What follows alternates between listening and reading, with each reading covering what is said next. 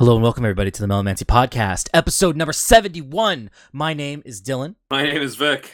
I'm Rick. And today we're going from low energy to high energy because holy shit, that was a weird delivery for that intro. But hey, we're we're back. Um, just a couple things before we kick off. I just want to remind everybody this is a value for value podcast, and if you want to stream sats to us or send us boostergrams, we'll read them on the show. We don't have any to read today. I looked. I'm prepared today. Uh, but also, shout out to Merlin, dude. I see you in the Fountain stream. Like, I know you've been streaming sats to me. You're like the most consistent voice of the people streaming. I know mo- the vast majority of our listeners are on like Spotify and iTunes. Um, one day they'll see the light. I'm telling you, Fountain in particular is a fantastic app for podcasting in general, even if you don't want to do the currency stuff, right? Like if you just want to listen, like it's actually really good. So definitely check out Fountain. Check out everything else on like new podcast apps dot com. Um, But I'm not going to stop you from listening to us on Spotify. I'm not going to like fucking pull our R S S feed or some bullshit. It's like, that's valid. It's okay. I sometimes listen to our show on Spotify because I'm at work and it's inconvenient to connect to my phone and listen on the headphones. Like, I get it. Like, I do too. But does Spotify throw ads in our show on Spotify? No. Okay, no. I was just curious on that because I've never listened to our show on Spotify, only on Fountain. Yeah, I bet if I used Anchor F M, which is uh, owned by Spotify, uh, they probably have tools to insert ads like that. Um, but they probably do pre-rolls, if I had to guess.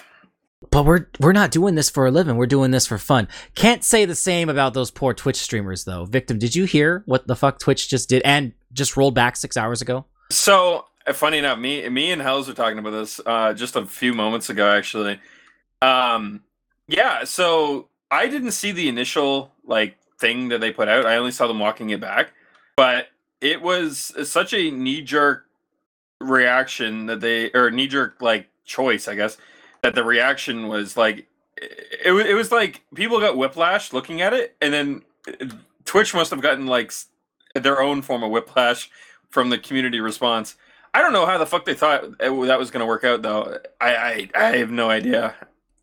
So let me lay it out for the listeners, right? Yeah, because yeah, yeah. Twitch fucks up all the time, and it's like if you're listening to this episode a month from now, you're gonna be like, "Which controversy was this?" Like, yeah, exactly. So uh, a couple days ago, uh, and today, the day we're recording is the sixth of June, by the way.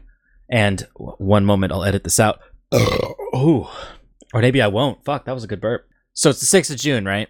Uh, I think this was a couple days ago because I I've seen a couple videos on it. A lot of people have given their hot takes about it. It was just like walked back today, but a couple days ago uh Twitch rolled out new guidelines for on-screen advertisements. And when I mean on-screen advertisements, I mean you have your stream and there's elements of your stream, both video and audio, that are advertising something that an advertiser is paying you to put on your stream, which is a great source of like secondary revenue for Twitch streamers who, when you're doing it for a living, they're barely scraping by.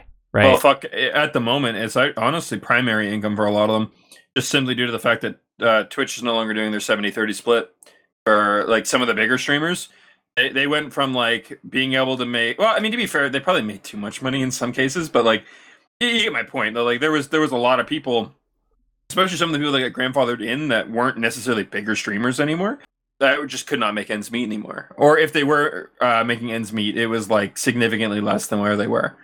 Mm-hmm. But just get a load of this. Like I got, I got the details in front of me right now. So their guidance that they put out was, uh, you can't do inserted video ads. They call these burned-in ads. It's when you hit a, a hotkey and like an, a literal ad plays on your stream that some people would do when they like go to the bathroom and shit. Right? It's like a B R B yeah. screen, but it's an ad. Can't do that wholesale. And logos in your stream have to be limited to three percent of the screen size. Percent, three percent, like fucking. A tiny little thing in the corner, like what? And you can only have one.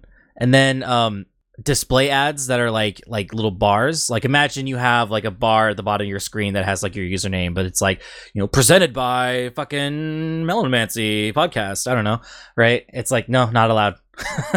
And then uh you can't do audio ads either. I don't know what they mean by that because I don't think I've ever encountered an audio ad, but I don't watch a whole lot of Twitch. If I had to guess, what that probably is is they they don't want people doing like readings. Mm.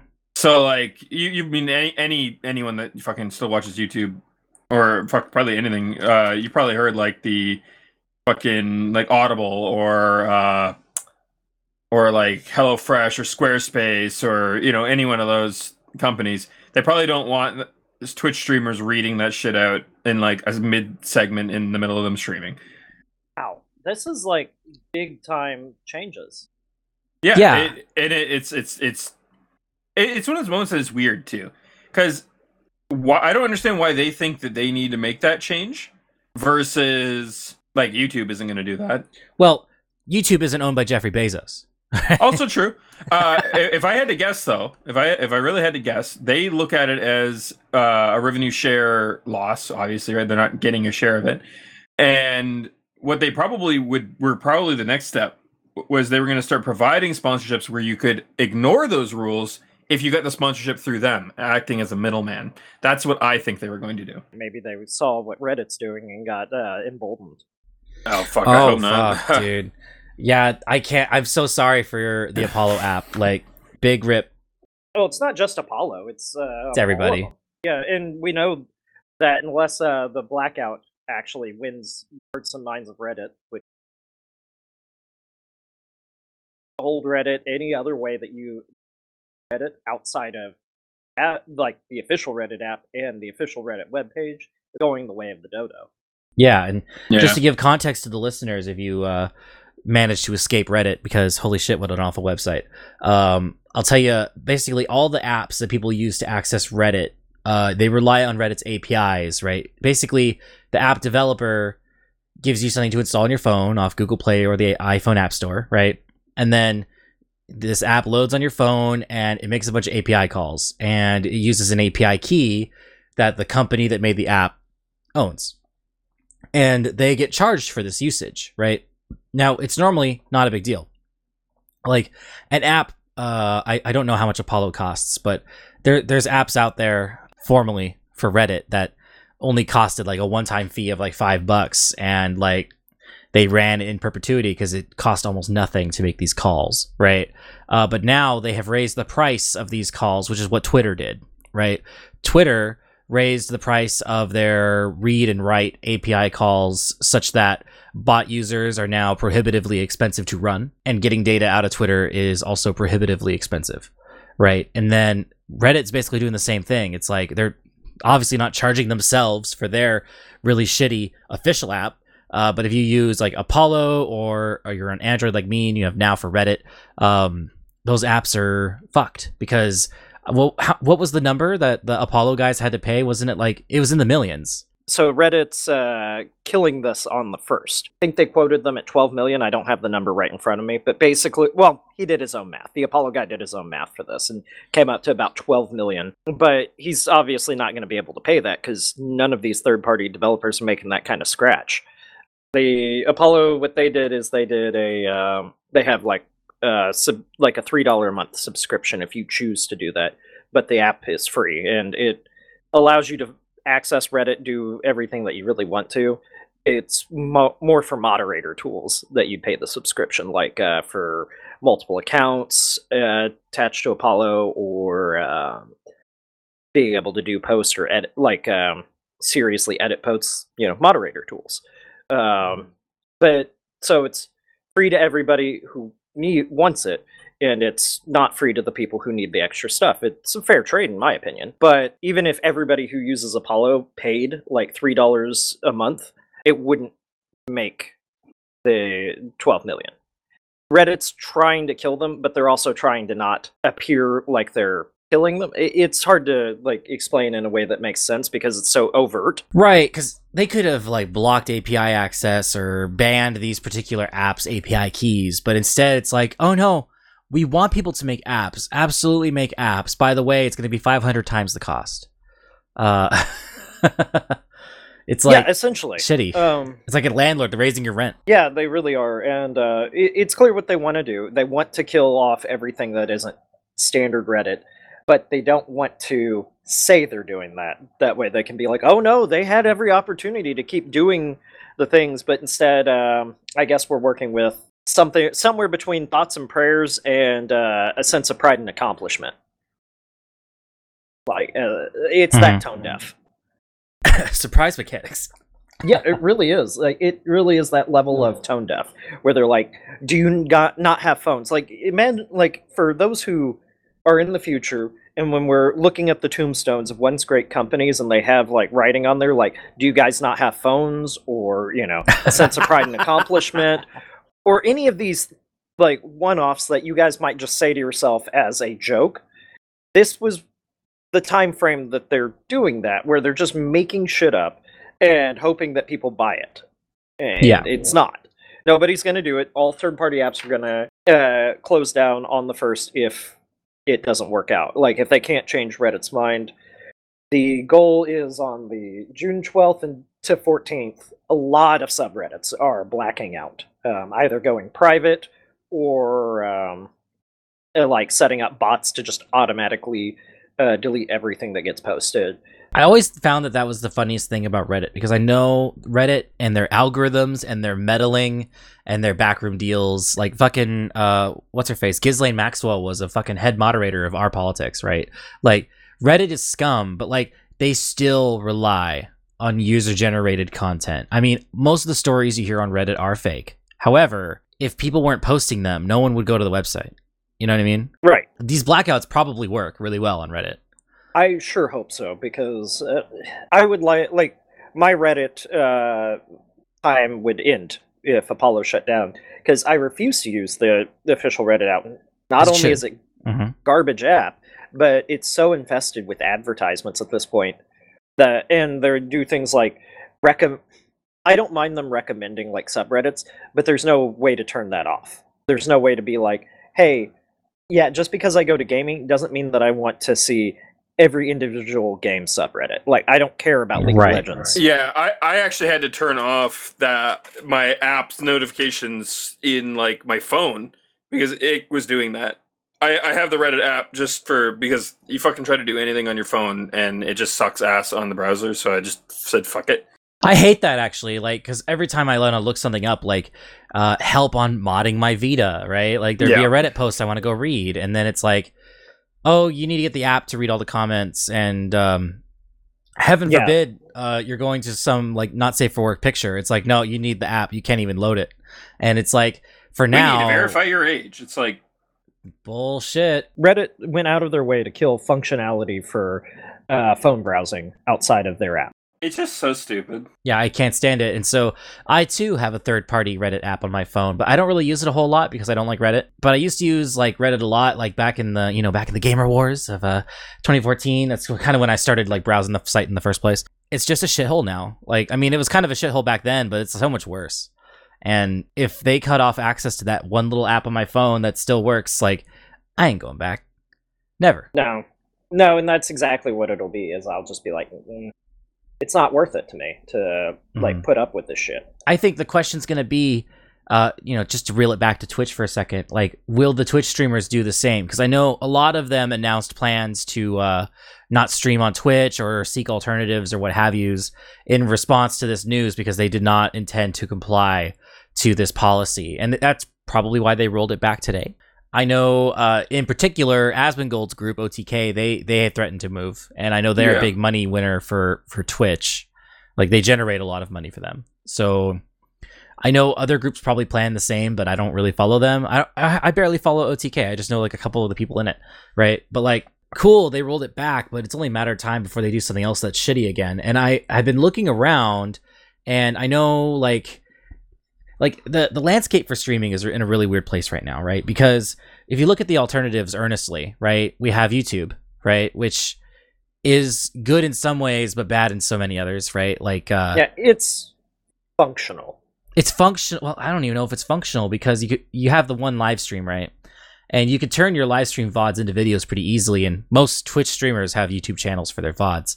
But, like, yeah. um, the way it displays who's live to you, like, feels like an afterthought for YouTube. Oh, no, no, you ha- definitely have to, like, have a schedule, and your viewers need to pay attention to the schedule. Like, where I say it's functional is, like, there are people who stream on YouTube se- semi-successfully. Like, uh, granted, they used to be Twitch streamers, uh, like Doctor Disrespect. He's, as far as I'm aware, he's doing fine on YouTube only. Right. But people, like, I mean, they might go for his V O Ds and his highlights, but, like, most of his V O Ds and highlights are being clipped by other people, and his channel yeah. is all about the live stuff. And, yeah, it works for him because he's figured it out. Like, all he does is go live. That's it, right? So if you follow him, you'll find it. Yeah, and not only that, but, like, he clips together, like, uh, highlight streams. Is, right. Or, like, highlights of streams where it's, like, uh, highlight reels. That's the word I'm looking for, reels. Mm-hmm. Uh, where, you know, it's, like, watch me kill, you know, twenty other streamers, uh, you know, in a row kind of thing or whatever.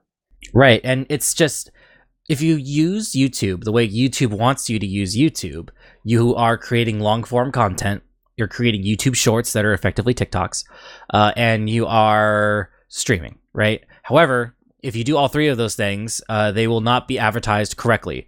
And oh my goodness, I really hate the way YouTube looks on the T V. Like, I spend a lot of time on the T V app for YouTube. For my, mm-hmm. my smart T V.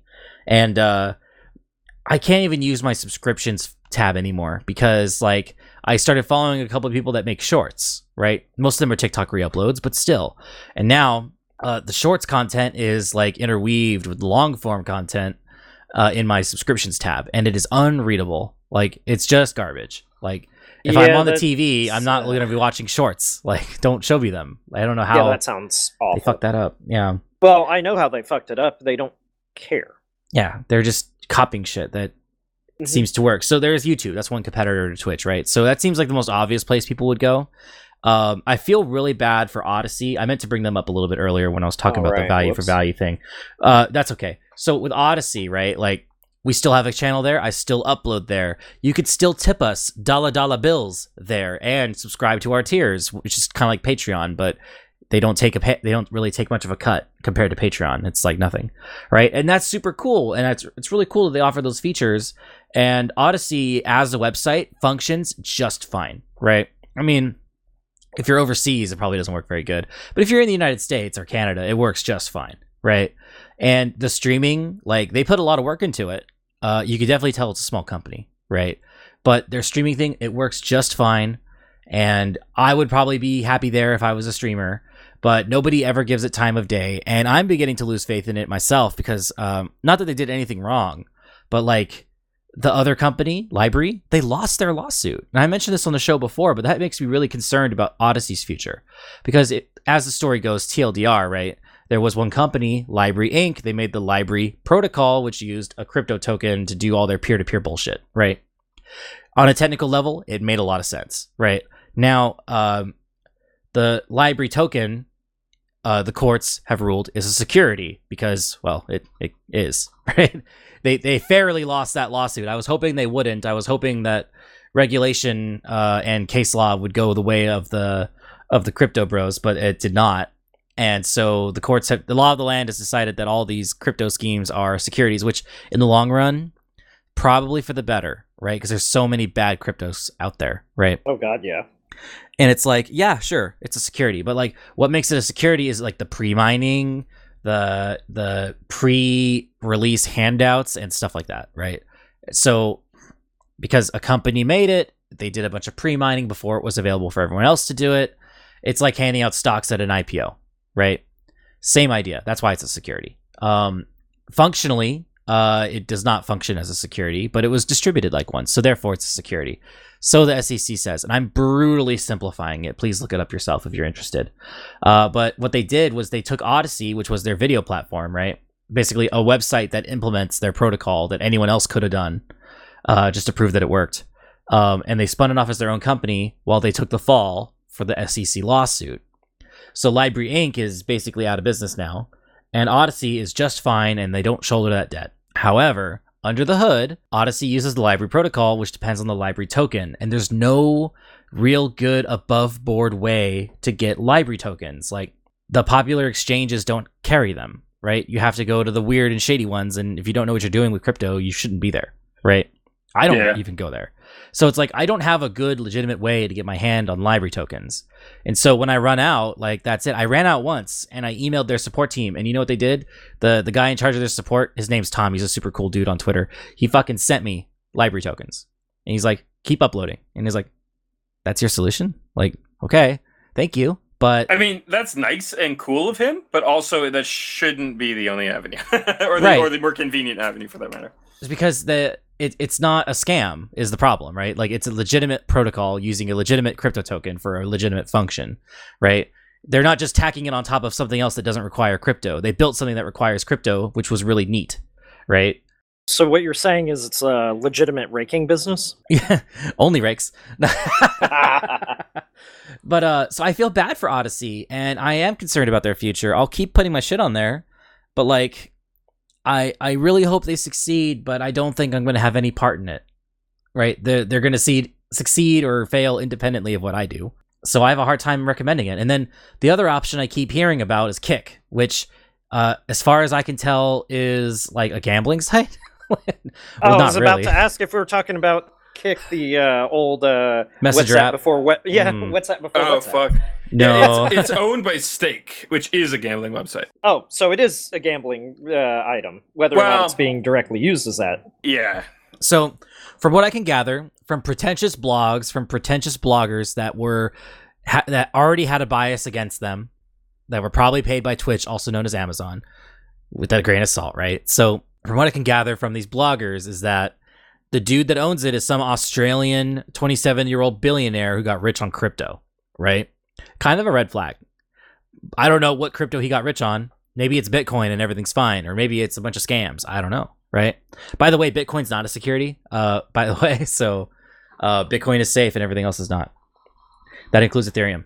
Uh, anyway, so this this dude owns Kick, and I remember the first the earliest blogs on the subject that I could find suggested that uh, nobody could figure out who owned Kick, right? Until the guy kind of came forward. His name's Ed Craven, right? And this dude, some kind of crypto billionaire, he owns Stake and he owns Kick. Uh, Kick or Stake, the company, does not have a stake in Kick, the website, financially. However, they're owned by the same dude, right? Or founded oh, by the I same see. dude. So legally, uh, the gambling company doesn't have a hand in the streaming company. However, they're owned by the same dude, and gambling is allowed. So take that for what you will. Um, but like, I loaded it up, and you know, I see a couple of uh, former Twitch people. Like, I see Ice Poseidon, I see Aiden Ross, right? And I'm looking at their live counts. They're in the five digits, right? Looks healthy to me, right? Like, there's definitely less people on this website, right, than Twitch, but there doesn't seem to be a shortage of people. Like, you wouldn't get these numbers on Odysee, which is sad because I think Odysee might be the better product. However, um, this looks like a Twitch clone through and through, which means it's probably a better user experience than YouTube. And because it's owned by some Australian crypto billionaire who doesn't need the money, they have very creator generous splits. I th- what was it, like ninety ten or some bullshit? Like, I don't remember where I read that, but it has it's not fifty-fifty. It's way more in the streamer's favor, probably more than you would expect. I ninety twenty might be too far, but it's something crazy like that, right? And it's like, huh, they're really after Twitch's market. And they've been like tweeting a bunch today because obviously um, I, I just followed them on, on Twitter when I was like doing a little bit of research on the topic, and they've been like uh, poking fun at Twitch, and I think they they were trying to convince like Mister Beast to go stream because he made a tweet about like streaming on a different platform out of spite because he doesn't like Twitch changes either. And it's like, okay, so obscure website by crypto billionaire is now trying to court streaming celebrities uh to try their platform out because it probably works good enough. But like, hey, look, it almost yeah. worked for Microsoft. It almost worked for it was working for Microsoft. I don't know why they sold that. Mixer yeah, was fine. I'll be real, if they had just stayed the course, I think Mixer actually would have been. They just needed they just needed time. Dude, could you imagine if Mixer existed today? Like, it would have been like Premiere, because like now b- between Xbox and P S five, we have t- uh, Discord integration. So like, I haven't done it yet. I-, I swear I will one day. But like, on my console with headphones plugged in, I can go join a Discord channel with my Discord account, right, and yep. talk, even though I'm on my console playing games. And so now that th- stuff like that is possible, imagine how successful Mixer could have been, because obviously Mixer was really good for Xbox gamers because it was all built in and shit, right? Yep. And it's like, yep. Microsoft could have made like streaming on the Xbox very easy through Mixer, and everything would have been cool. And I, maybe they just pulled the trigger too early. I don't know. Like, Mixer was fine, and then they sold it. Like, I feel like they fucked that one up. I mean, don't get me wrong. It, as it was, Mixer was kind of shit, like comparatively to Twitch, at least on its own, like as its own contained experience. I'm sure it worked fine, but like, yeah. But like, the issue is that they're playing catch up, and I think they just decided that that was too unprofitable, even though they were successfully catching up. I don't understand, but yeah, yeah. So. Kick seems to be the other dominant force, I guess, is the point I'm trying to make. I, there's others too, like wasn't there like D L Live or whatever? But like that one feels like a scam. Uh, yeah, that was probably a scam. All honesty, I don't remember if they're still alive, but I remember all the backlash from the the, the leaked internal Slack messages that, in, in their company. Basically, they had admitted in the Slack channels that were leaked that um, they're being lax on content they wanted to ban, right? Because there was a lot of like right wingers on there and people that just say controversial things that kind of get you banned on other platforms, right? Nothing like illegal or heinous, but still bannable, right? And they were talking in their private chats like, oh man, I wish I could ban these people, but we really need the viewership and the people and the traffic, right? And it's like, ah, oh, yes, corporations. Fucking corporations, right? Yes. Well, I mean, but that is how it works um, with people like... Um... You got you had a lot of undesirables on like uh, Twitter or subreddits that lasted forever, um, that were not like you know not safe for life in some cases, mm-hmm. um, because they just needed the people, and then soon yeah. Well, they seem to all be back on Twitter. I mean, not that they ever went anywhere, but I see no shortage of like objectionable shit on Twitter, and I think it's hilarious. Twitter is a, a, a light. It's on fire. Yeah, they're definitely winning the social media game, uh, whether, what's it called, um, people like it or not, because uh, a lot of people are mad. Like, I know the New York Times refused to pay for YouTube, for Twitter Blue, so uh, they don't have a checkmark anymore. Their official account doesn't have a checkmark, which is hilarious. And then they, they open, Twitter open source their algorithm, right? So you can go see, like, how posts get ranked. And uh, obviously, having Twitter Blue, having a checkmark obviously helps. So... The New York Times is just like shooting themselves in the foot there, right? And it's just hilarious. The developments of Twitter have been hilarious. Uh, I anxiously await its destruction, but uh, at least I'm having a good time. Yeah, right? No, it's it's hanging in there, you know, as hard as it can. Um, we'll mm-hmm. see. We'll see the outcome in the end. Yeah, but speaking of like shitty corporations, like like it reminds me. Um, there was a story I read, and I, I swear this is relevant. Uh, you know how um, Square Enix and other Uh, game devs kept trying to like push N F Ts into their games, and it was like the worst implementations fucking ever, right?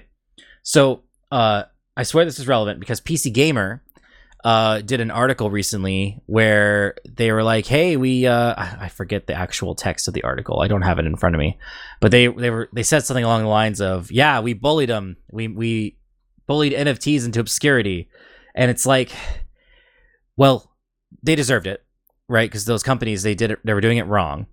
Uh, but I, I want to reiterate what I've said previously on the show, where like the technology isn't inherently evil, and you it could have been used to bring a better future than like the the fucking uh, surprise mechanics that we have today. Uh, obviously, I don't trust these corporations to bring that about because their plan for N F Ts was to Uh, keep doing loot boxes and bullshit like that, and then this extra thing that might make them crypto millionaires, right? I was gonna say loot boxes, but worse. Right. Well, it's it's not even loot boxes, but worse. It's loot boxes plus worse. Yeah. Right. You're right. No, we're and I I always appreciate the like the dream thing that they talk about, where it's like, yeah, could you imagine taking your like Master Chief skin into another game entirely that isn't Fortnite? It's like, fucking no, that's not how that works. It was never going to work that way.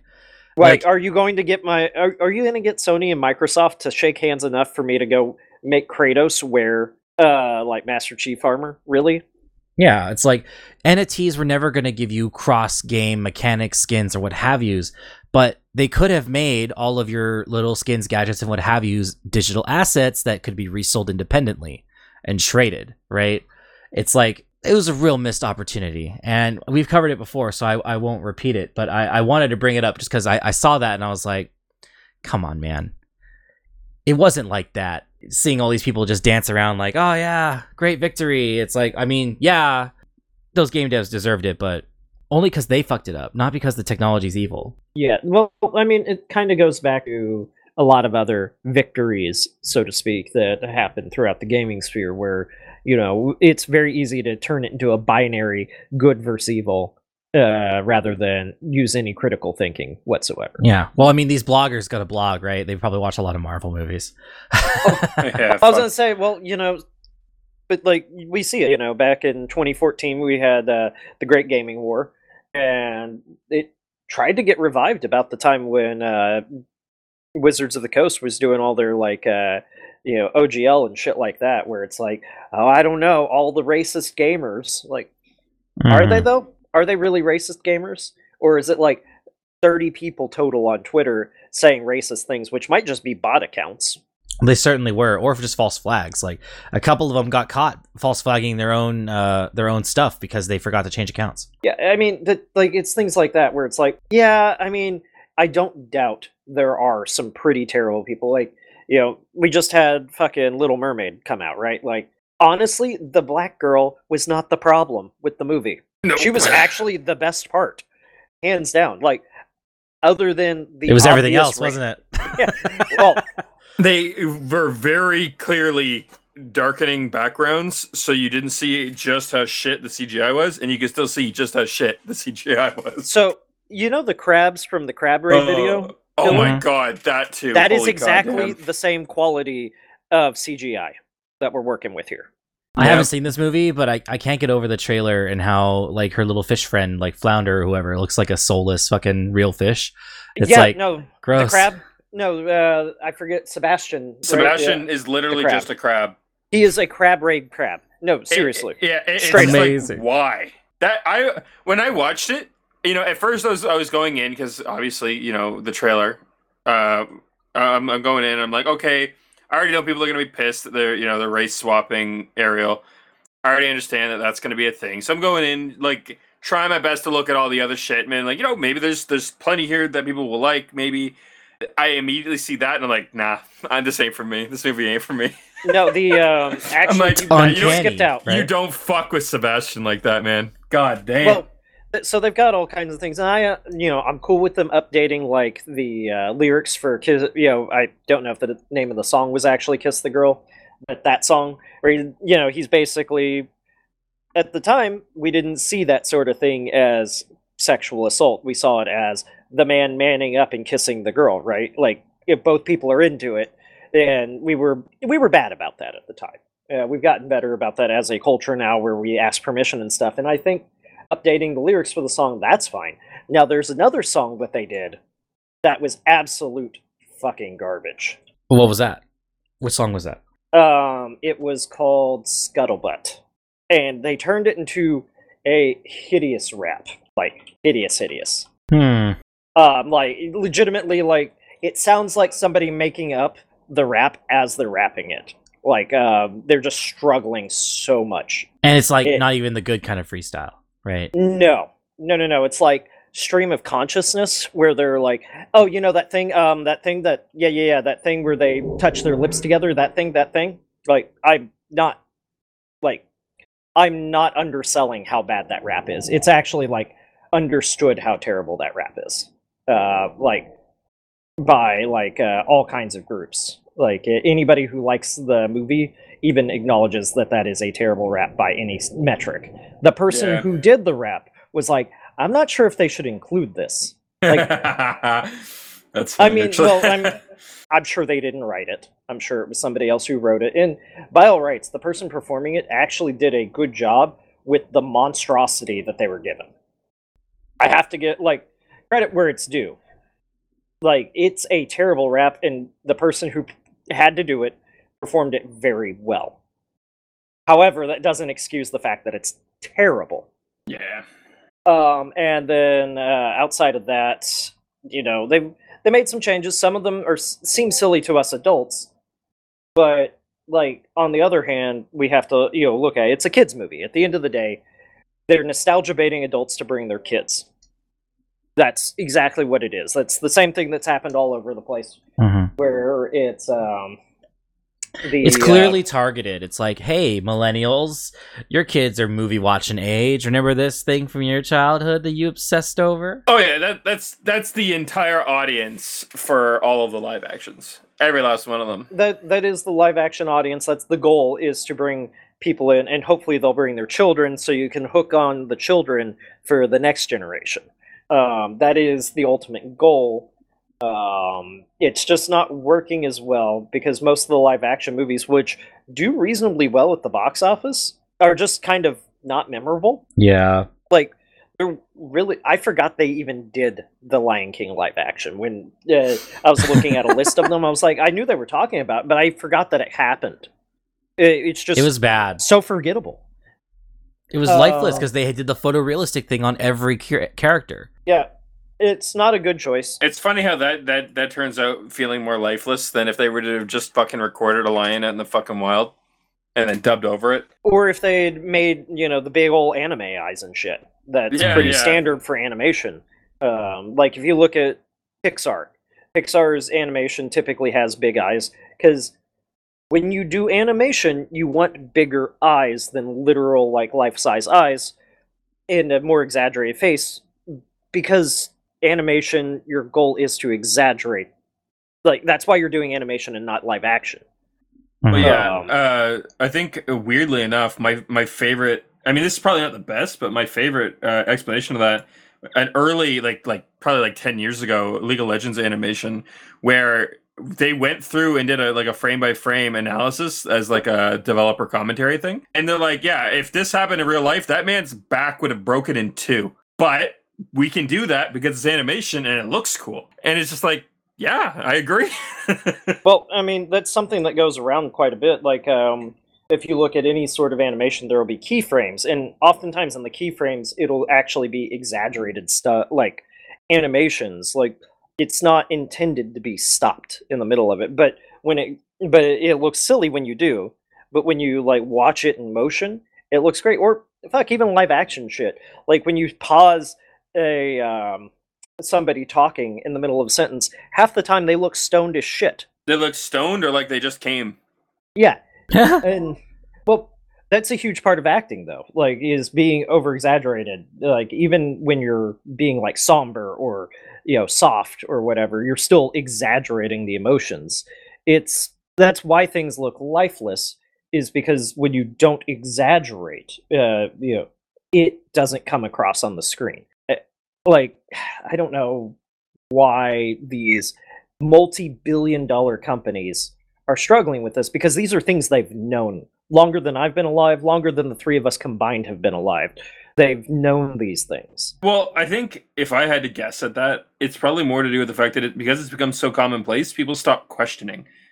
They just assume it's commonplace and don't know to mention it to someone.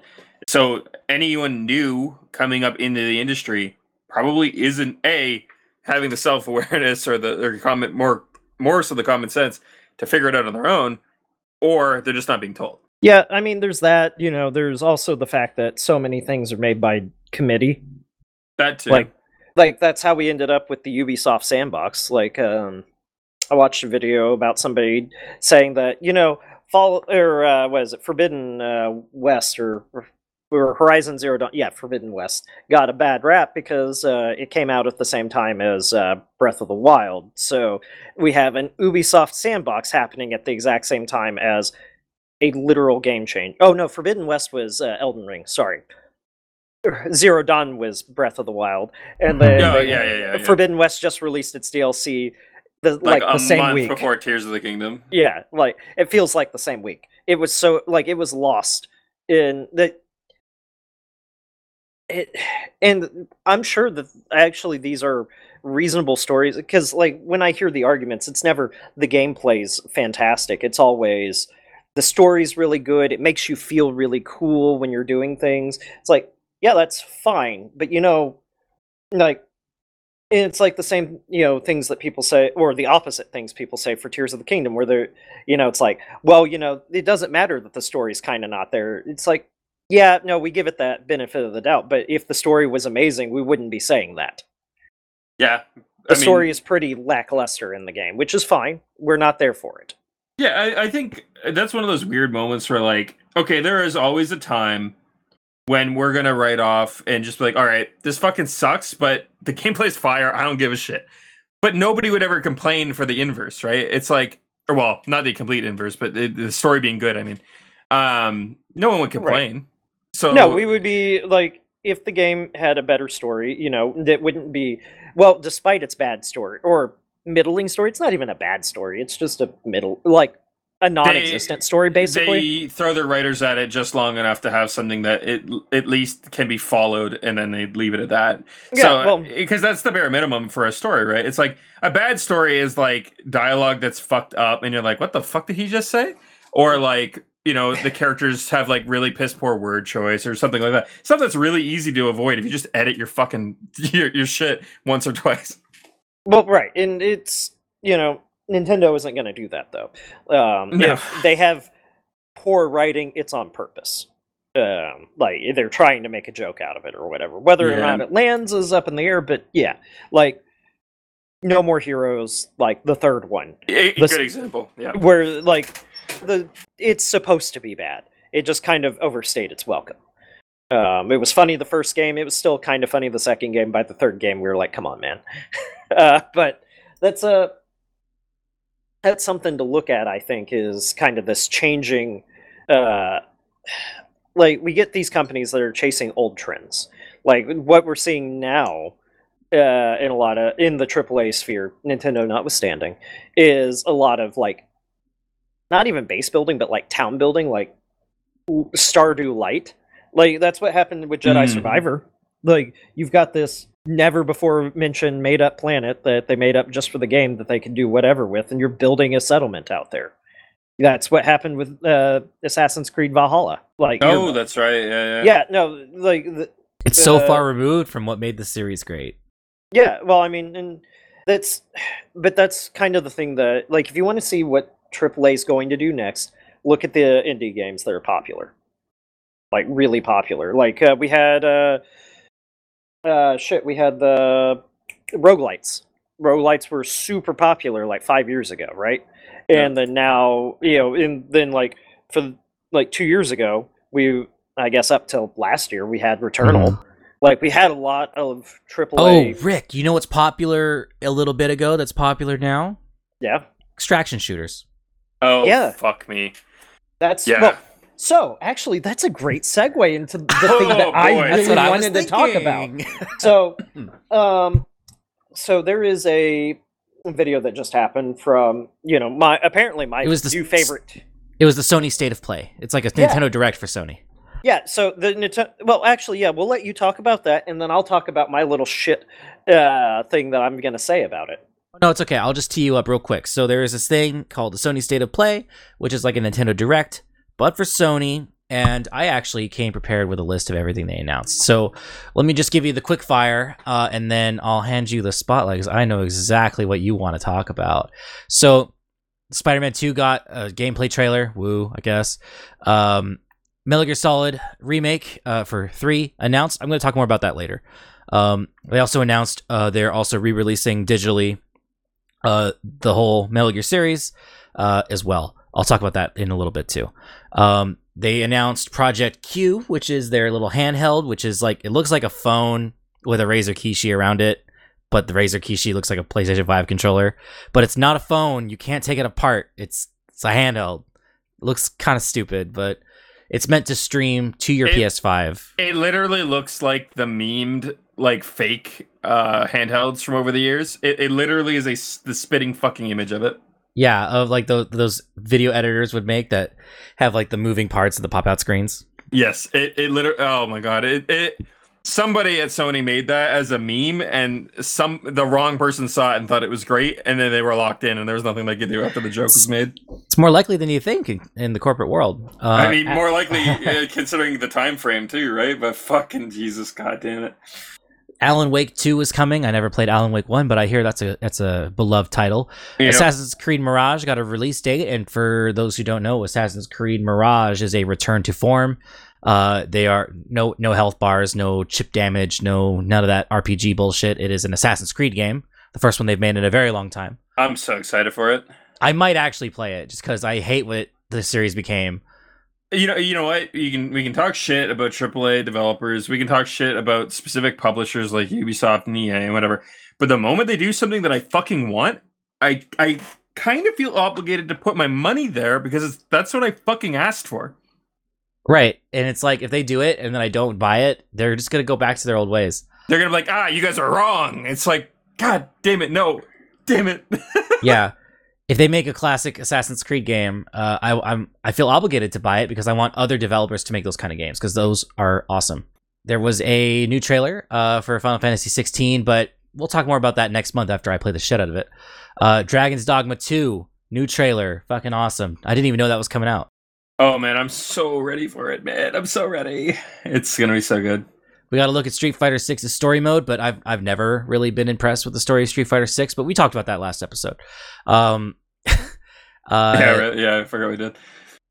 I don't know what fair game dollar sign is. Uh, I'm reading this article and don't remember what that was. Uh, the Talos Principle two. Uh, I haven't played the first one, but it looks cool. It's, it, it was on my wish list for a while, and I never bought it, but, you know, looks cool. Um, there was a Splatoon ripoff called Foam Stars by Square Enix. It, Yeah, just you, you got to see it to believe it. Phantom Blade Zero, uh, I thought it was going to be like a Sekiro sequel. That was not. Um, I wasn't sure what I was looking at. It looks like a game Victim would play. Ghost Runner two was announced. That's cool. I haven't played the first one yet. Um, Helldivers two was announced. They had a very hilarious trailer. Oh, that's actually cool. I, I meant to play the first one and never did. Sword of the Sea is coming. That's from the same developer, Giant Squid, that made uh, Journey. Uh, so if you like Journey, this is more of that. Uh, that looks really great.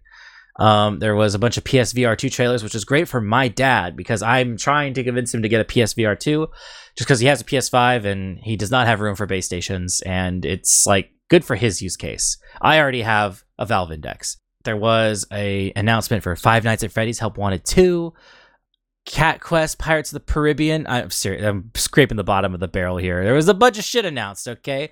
But also, Bungie announced that they're making a new Marathon game. Wow, Marathon. What's that, Rick? I, well, so real quick before Rick oh, gets no. into it, I just, I just want, I just want to state something real quick. Okay. I, I won't spoil what you're about to say either. I saw it, and without even anything, man, I immediately had like nostalgia hit me, and I'm like, man, I fucking remember when I did a playthrough of all the Marathon games. Like, ah, oh, man, I, I knew Marathon game would be great. Anyways, Rick, go on. Oh, so a new Marathon game, you say? Uh, well, it would be a shame if uh, Destiny one and two happened between Marathon one, Marathon two, Marathon Infinity, and now. Um, yeah. So, in fairness, we don't know anything about the game except for um, it's an extraction shooter. Um, and you know what? The trailer did not make that obvious that it was an extraction shooter. It that, didn't. That came out later, so I was all excited. I was like... I, when I saw it, because I was I saw it pretty close to live, I was thinking about messaging you like, oh my God, Rick, new Marathon. And then like b- before I had a chance to message you, you had already posted, oh my God, it's an extraction shooter. What the fuck? Well, in, so one thing that I do have to give, I do have to give is I'm not, you know, after the initial this is bullshit settled down, I have to give Bungie some credit here. They're doing their old like uh, A R G stuff that they really popularized during the Halo time frame, like the Halo two, Halo three uh, time frame, where you know you're looking at fake websites and stuff like that, where they've created like an offshoot web page for you to go to, kind of thing, where like mm-hmm. the Q R code, it like if you uh, pause the trailer at a certain part, you look up the Q R code, it takes you to a place. Like Bungie's pulling out all the stops for like this. So the problem that I have is actually Destiny, and that's something that I know that not every Destiny player wants to hear, because a lot of them are trapped in this endless cycle of abuse and they refuse to leave uh, because they've invested so much into their relationship with the game that they feel like they would be losing a part of themselves if they quit now. Um, and so they get vehemently um, angry about just all like people dogging on Destiny, but Destiny deserves this. Like, Destiny is the only triple A game I can think of that actively removes content. Like, yeah, it's yeah. some bullshit. It makes like, me so, not want to play it, because if they didn't do that, you bet I would have caught. I would have gone into it, caught up to the the current, and I probably would have loved it. But I can't fucking do that. It's been denied to me. Yeah, even yeah. Hydro, our, our resident fucking Destiny simp, fucking hates it, and he's refused to fucking play the game because of it. Right. So, it, it, as an example, this man has like thousands of hours in the game. Right, and like, and don't get me wrong, I don't want to fault people for doing what they like, but also, there is a point in time where you're you are wrong for play doing things like playing games. Like, I honestly believe people who play Destiny are wrong to play Destiny. And sure, that might catch me some flack. Uh, maybe somebody will come into the Discord and at me and be like, fight me I R L nerd or whatever. I don't care. Um, because the problem that we come up to in with Destiny in particular is a good game with bad monetization is a bad game. Yeah. And like, well, I mean, no, I I refuse to play, like, I refuse to stand otherwise. Honestly, I think, you know, we've got several problems in the same vein. One, like, well, they'll fix it in post. That kind of mentality with video games where it's like, let's see where it's at in a year. And I'm honestly kind of mad at No Man's Sky for turning it around. Like, yeah, good on Hello Games for doing that. You know, they, but they set a terrible precedent where from now on, shit games that release, like Redfall, cannot be accurately uh, judged now, because in two years from now, Redfall might be the hot shit. It's fully possible. And that game yeah. is hot trash. Yeah, that reminds me, like, so Star Wars Battlefront two, the newer one, the one where we get all those memes about surprise mechanics and what was the other one? Um, uh, sense, sense of pride, pride and, yeah, accomplishment. Sense of pride and accomplishment. That was that controversy. But you know what? Star Wars Battlefront two today is a fantastic game that doesn't have any of that shit in it anymore. Yeah, but nobody it, plays it. I was gonna I, say it also has no players in it. Yeah, but I actually actively am upset that like. That is something that I do get mad at when publishers and developers retroactively fix things that were there in the initial problem. Like, I don't care about bugs. Bugs getting fixed, that's okay. But, like, when you, when, it sets a bad precedent, I think, because not everybody's, not, hell, like seventy percent of pu- publishers and developers move on to the next thing rather than fixing what's broken. I mean, I like to point. I can point out some other game, you know, game developers that have a reputation for turning it around, like Fat Shark. Their Tide series of games for Warhammer notoriously release real shitty, and then like a year later, turn into a reasonable game with all the features that were promised at launch, and everybody laps up for some reason. Like, I'm sure they lose people here and there, but you know, it's the same problem that I hear for fucking No Man's Sky, where it's like, well, the game at launch is wildly different now, like. They should have released No Man's Sky two and fixed it, instead of just fixing No Man's Sky. They could have, I mean, fuck, it worked for Overwatch. Well, until it didn't. No. I, I, so, I, I get your point, but I think I disagree with the angle of them not fixing it. I do definitely agree, though, that we shouldn't be releasing shit games and then just fixing them later. Because, I mean, to be fair, look at games like Anthem, where that flopped fucking hard. It fell straight on its fucking face. For them trying to do something akin to that, right?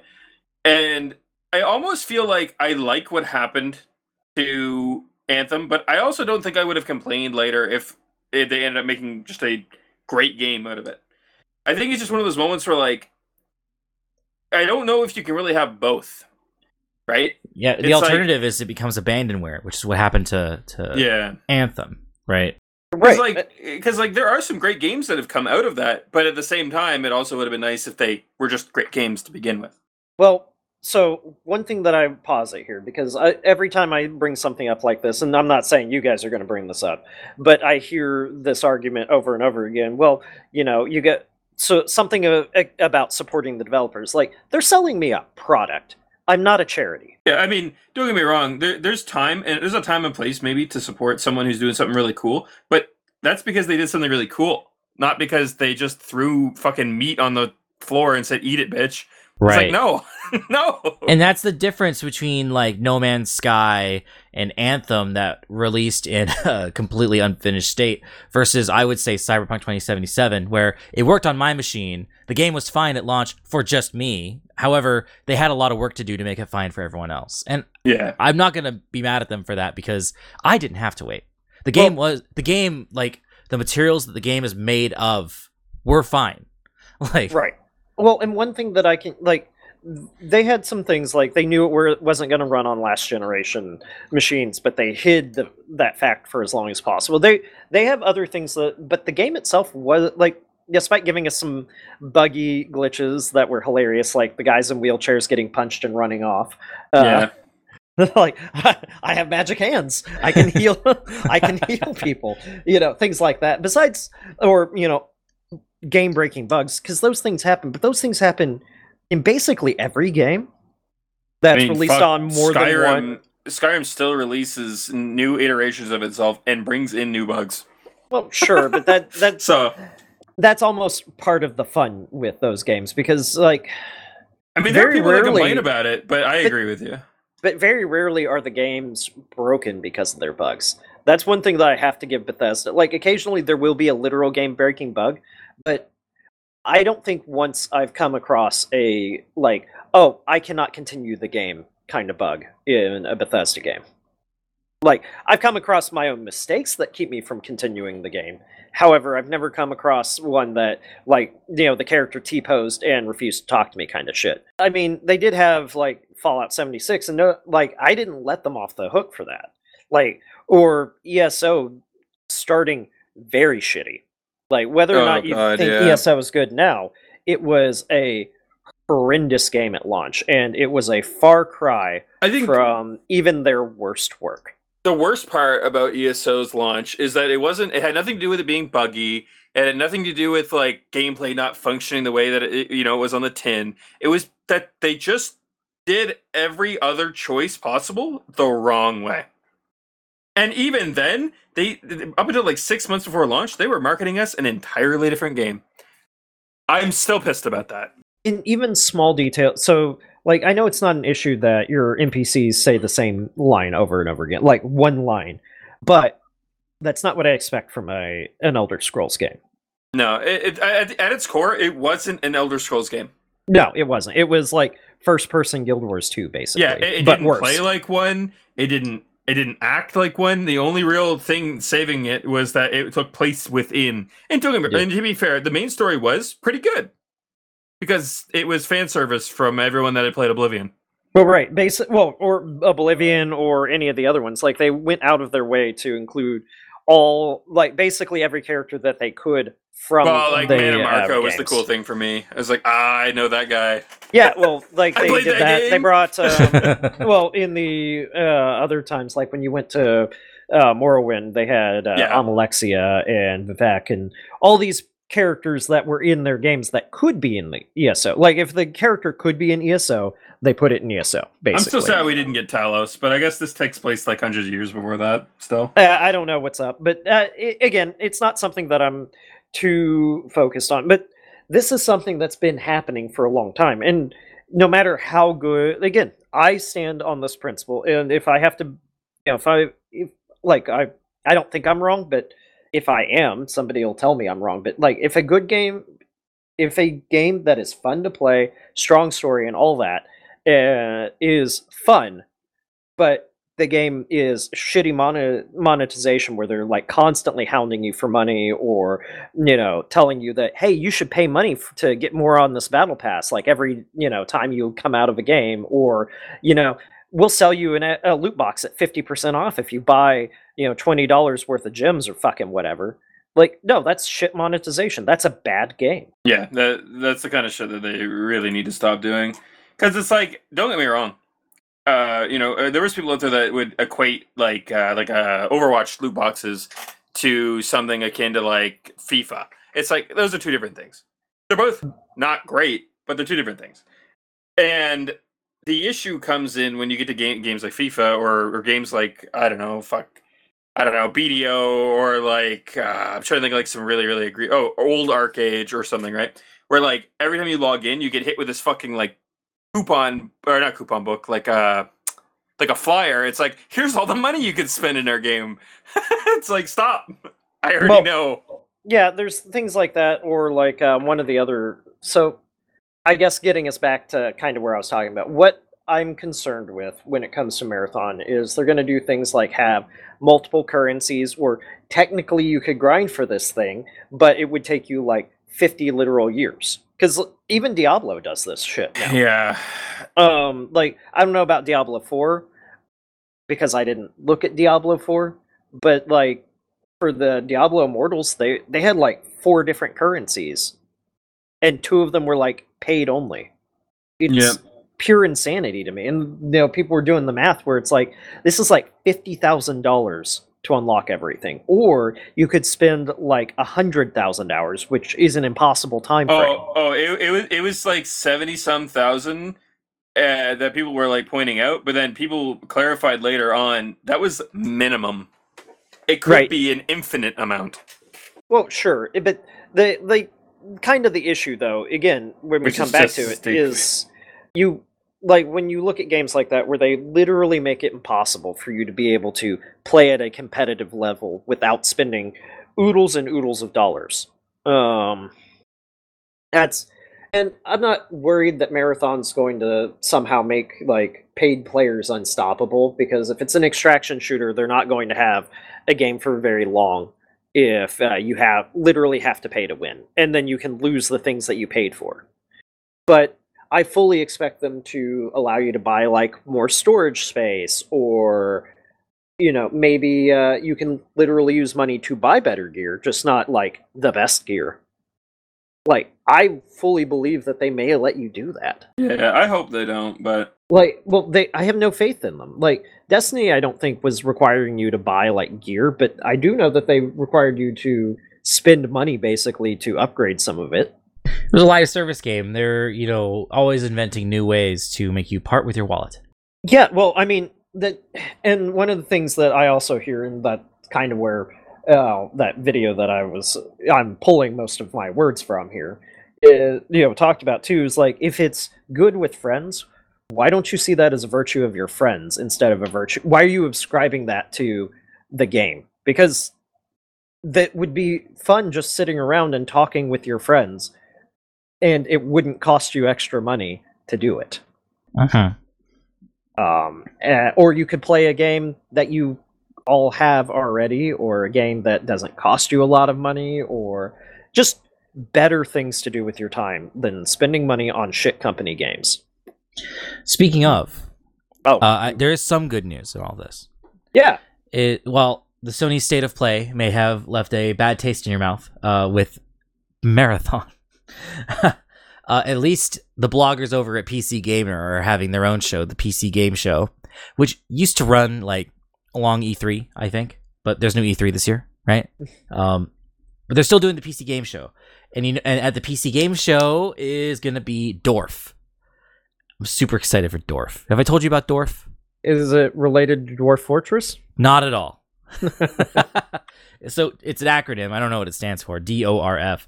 DORF is a R T S game made by an indie studio, and it looks fucking stunning. Like, I know our friends that are like, we all have different histories with R T S games, and like, like me and Vic really like Command and Conquer. I know there's we all like Age of Empires, even as even though it's admittedly a little basic, right? But like, I'm hoping DORF will be like a breath of fresh air uh, in the R T S space, and I really hope we can all play it. It's like, it kind of looks like Command and Conquer. It's got a lot. It's got that like art style, like Red Alert two, with the way the sprites move, right? Uh, and they have sprites. It's not three D, but it is like pseudo three D with the way it looks, and it just looks like it's full of soul, right? Like, whoever did the art for this game clearly has like a vision, and like to look, make it look a certain way, and it just, it really shows. And I look forward to whatever the hell they reveal at the game show. Yeah, hey, you know what? Maybe you'll get lucky. Maybe there will be a Grey Goo faction. I really wish Grey Goo was better received by the world. It was really better than it people well, thought. I don't think it was necessarily received bad. It's just that it wasn't received at all. Right. Yeah, I quite literally, even with you talking about it, Dylan, Steam never put it in front of me. Never, ever. It I, it did get put in front of me, but I also, at the time that it came out, I was actively playing R T Ss, so that's probably all it was. Everyone I know that's tried it said it was great. All, like, two of them. I mean, the tutorial was fun. Yeah. Grey Goo was awesome. But I don't know if we'll ever get together to play it, because it's like, it's kind of old news now. And It's I'm hoping... old news, and I think it's still pretty expensive to buy, uh, at yeah. least that side of sale. So. But you know what they didn't have? Uh, a spotlight on the P C Game Show uh, yearly showcase. So sure. Maybe the fact that, hey, people still make R T S games, it's not a rehash of something you already played, uh, will get people's attention, because like I feel like there's a lot of opportunity in that space to innovate. I don't want to just... play StarCraft two or Command and Conquer forever or Age of Empires, right? Like, I, I want something Starcraft, new. I, StarCraft two is very dead at this point. Right. But, yeah, either way. And Command and Conquer is, like, dead and buried already. The last thing that they made was the uh, remastered collection, which they contracted Petroglyph, the former Westwood Studios people, to actually remake the game. And it was a very good effort. It was very good, but it's still a remake of their first two games, and it's not very competitive, right? But, like, no problems buying it. I thought they, they did the right thing. It's just people are burnt out on E A's meddling, right? Whereas, like, an indie developer making a cool R T S game, like, we're cooking. Fucking excited, okay? Well, hey, you know what? It can't be worse than Dawn of War. Yeah, I I so... I, I, I'm so mad about that. Like, I waited in line at PAX to play the third one. I wanted it to be good so bad, and it wasn't. Uh, but speaking of indie developers, though, uh, Victim, what's your take on the, the Cube World news? Uh, oh, you know, that's a fair thing to bring up. Um, so, I mean, I guess I'll start off by saying that I didn't even hate the what Cube World became. I didn't think it was great, but I think I think the backlash was definitely overblown. So, can um, you remind me, like, and I guess for the sake of the listeners, like, what the fuck was Cube World? What went wrong, and what just happened? Okay, so Cube World was announced pretty much. A- I would say at one of the first heights of Minecraft's popularity, and it, you know, featured that voxel art style that everyone was kind of into at the time. And but instead of being like a creative game, it was going to be more of like an adventure mode R P G game that you could play in a big world with your friends that was procedurally generated and all that fancy stuff that people liked back then. Um, Alpha came out, people bought in. I think they bought in cheaper than what they would have had to if, if it was at launch. Uh, and everyone liked it. It was really bare bones. There was kind of some glitchiness. Like, I remember uh, I was one of the only people in the world, um, at least according to the wiki, that managed to find, like, a thing that even in, to this day isn't in the game, uh, which was, like, a, one of the weird events that could pop up.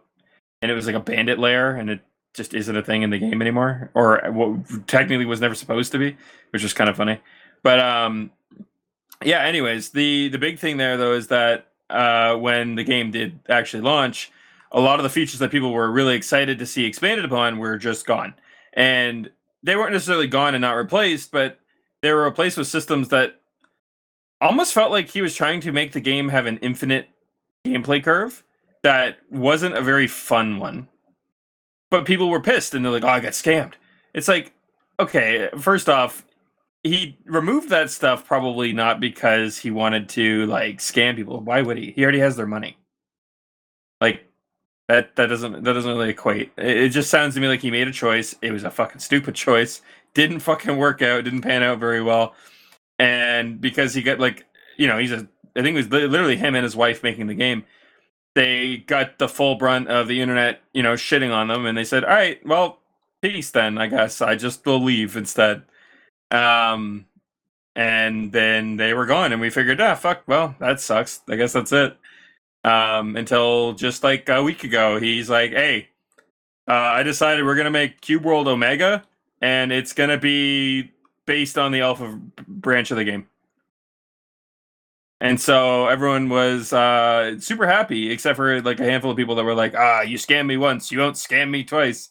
Like, what do you mean, man? You weren't scammed. That's not how that works. So yeah, that, that's kind of where we're at. It's like, you know, I, I, uh, for the record, obviously, uh, criticizing him. Will he, will he do good this time where he did bad last time?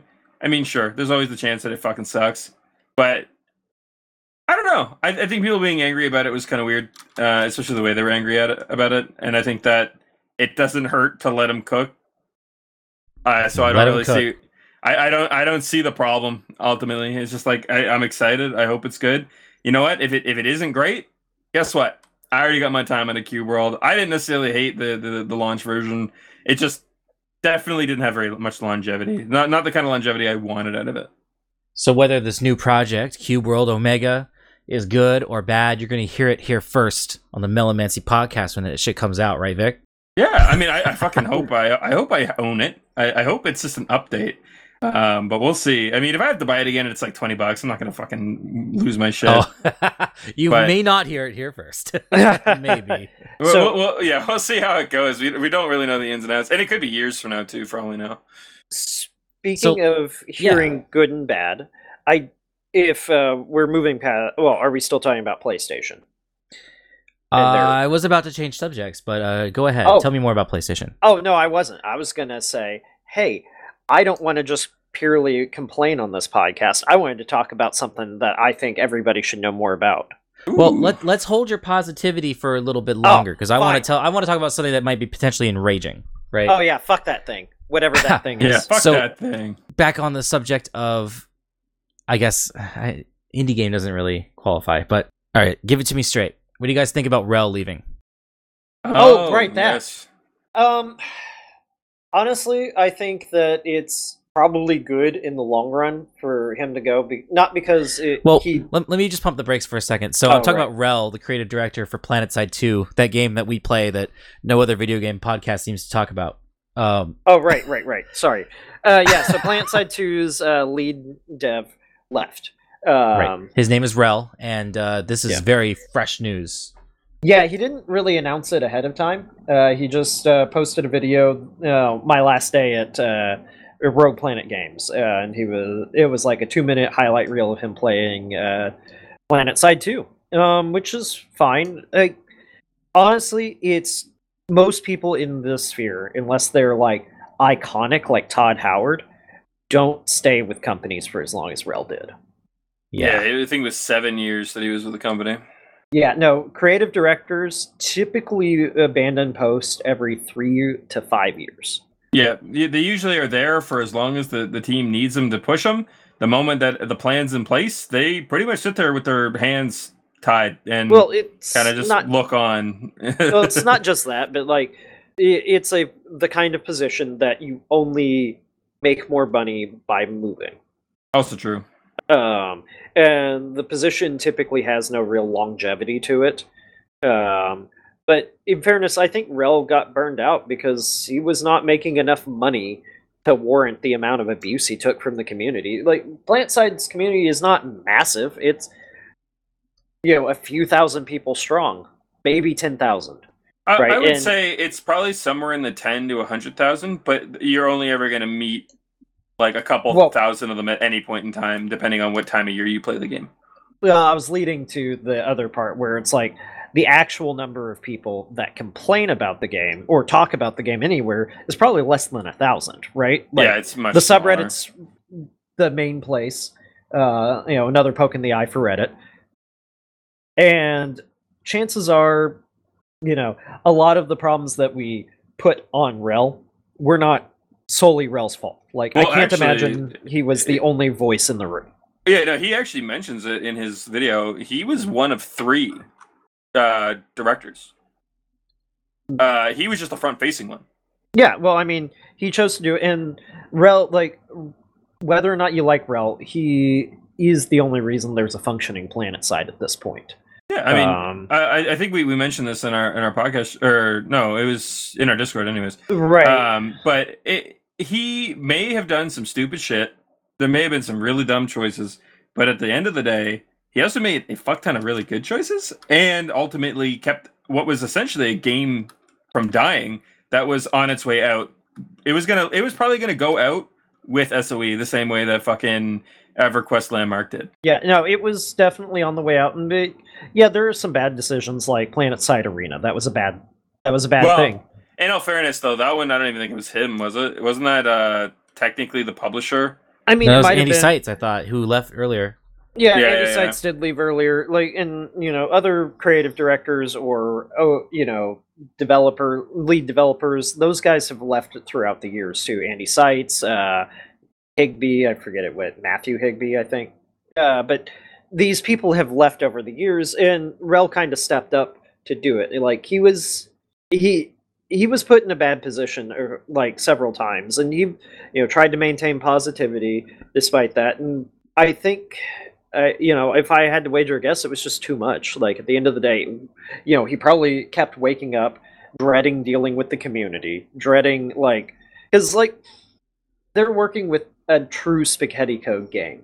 Like, that that is something that, honestly, people really don't understand. Like, and I don't... They under, inherited like, a horrendous mess.